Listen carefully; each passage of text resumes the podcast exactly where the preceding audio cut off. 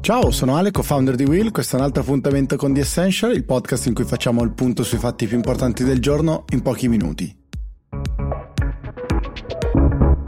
Oggi partiamo da Belgrado dove nei giorni scorsi si sono registrate delle manifestazioni di protesta sedate in maniera anche molto violenta dalla polizia dopo che il presidente Aleksandar Vucic aveva annunciato potenziali nuove misure di lockdown. Infatti il paese prima aveva chiuso come molti altri paesi europei, poi era stato riaperto addirittura con il permesso a fare ad esempio partite di calcio, manifestazioni sportive e soprattutto a tenere le elezioni che il partito del presidente ha poi largamente vinto, quindi incassando un vantaggio elettorale. E oggi eh, la minaccia di una nuova chiusura. A nulla sono valse i tentativi di marcia indietro da parte del presidente Vucic che prima aveva provato a limitare al solo weekend le misure di lockdown, limitate già comunque alla sola città di Belgrado e poi addirittura nelle ultime ore il presidente ha eh, definito il provvedimento piuttosto improbabile oramai che venga approvato. Eppure le manifestazioni sono state molto cruente, soprattutto sedate in maniera molto dura, alcuni dei manifestanti erano anche entrati nel Parlamento occupandolo per pochi minuti, poi ricacciati fuori dalle forze di polizia. Il simbolo però di un nervosismo fortissimo nella società e non solo misure, o meglio, proteste contro le misure di, eh, di lockdown, ma un malessere generale eh, nel paese sicuramente da tenere d'occhio.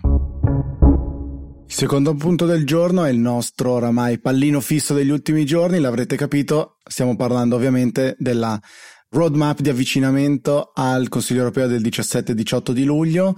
Il presidente Conte da parte sua è impegnato nel visitare prima Portogallo, poi la Spagna per rafforzare l'alleanza con questi due paesi contro i famosi Frugal Four che oramai abbiamo imparato a conoscere. Nel frattempo però Angela Merkel ha presentato davanti al Parlamento europeo la presidenza tedesca e ha parlato ovviamente dei suoi piani di recovery fund e ha messo molto in chiaro la necessità, secondo lei, di dover chiudere entro l'estate. Questo vuol dire però entro la fine di luglio e quindi il Consiglio europeo del 17 e 18 di luglio diventa ancora più centrale. La giornata è stata poi occupata per la Merkel dagli incontri con Ursula von der Leyen e con il Presidente del Consiglio e il Presidente anche del Parlamento europeo David Sassoli. Sono circolate delle voci di possibili mediazioni con la Merkel che riduceva da 750 a 500 di fatto il valore complessivo del recovery fund, tornando un po' su quella che era la posizione iniziale della proposta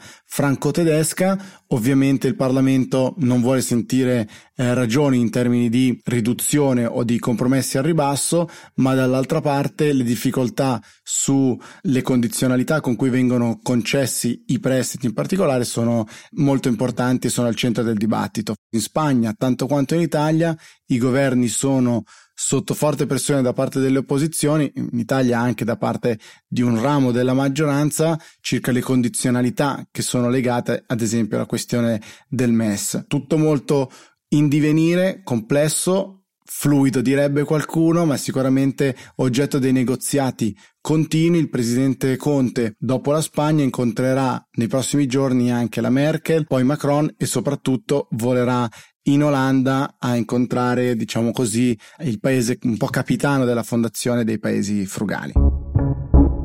Chiudiamo con una notizia dal mondo delle tecnologie, ma soprattutto dal mondo del business, perché Mark Zuckerberg anche questa volta forse ci aveva visto lungo, non si era detto particolarmente preoccupato dal boicott che era stato indetto da qualche azienda, in particolare ormai sono quasi 500 le aziende che hanno deciso di boicottare eh, Facebook e quindi di non comprare più pubblicità. Ebbene, sia Google e Facebook in realtà hanno fatto vedere che dopo i dati più bassi registrati all'inizio del mese di aprile per loro i ricavi pubblicitari sono aumentati progressivamente circa l'1% ogni 10 giorni e oggi incominciano a vedere dei primi risultati positivi. Stessa cosa per il cost per mille, che sono sostanzialmente il costo per mille visualizzazioni, una delle metriche utilizzate da Facebook.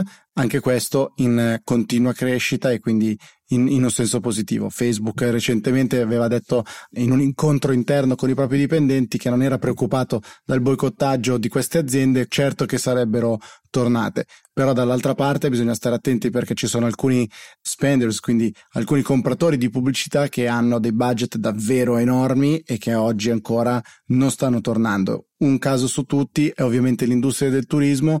Pensiamo che ci sono delle aziende come quelle del mondo aereo che spendono fino a mezzo milione al mese in pubblicità su Google e oggi, a quanto pare riportato dal sito The Information, sono ancora intorno ai 700-800 dollari al mese. Quindi ovviamente un calo drastico, questo ha un impatto su Google, ma la generalità anche delle piccole e medie imprese ha iniziato a spendere. Infatti ricorderete che Google ad esempio aveva fatto un piano per concedere crediti alle piccole e medie imprese affinché potessero continuare a spendere eh, questi crediti nella pubblicità su Google. Una misura di ulteriore supporto alle piccole e medie imprese che aveva però registrato dei ritardi, adesso sembra arrivato, sono anche arrivate le altre misure, quelle statali, di supporto un po' in tutto il mondo. Vediamo se sarà sufficiente. Per ora la ricetta sembra funzionare. Questo è un altro episodio di The Essential, come sempre vi ringrazio per l'ascolto e vi auguro una buona giornata.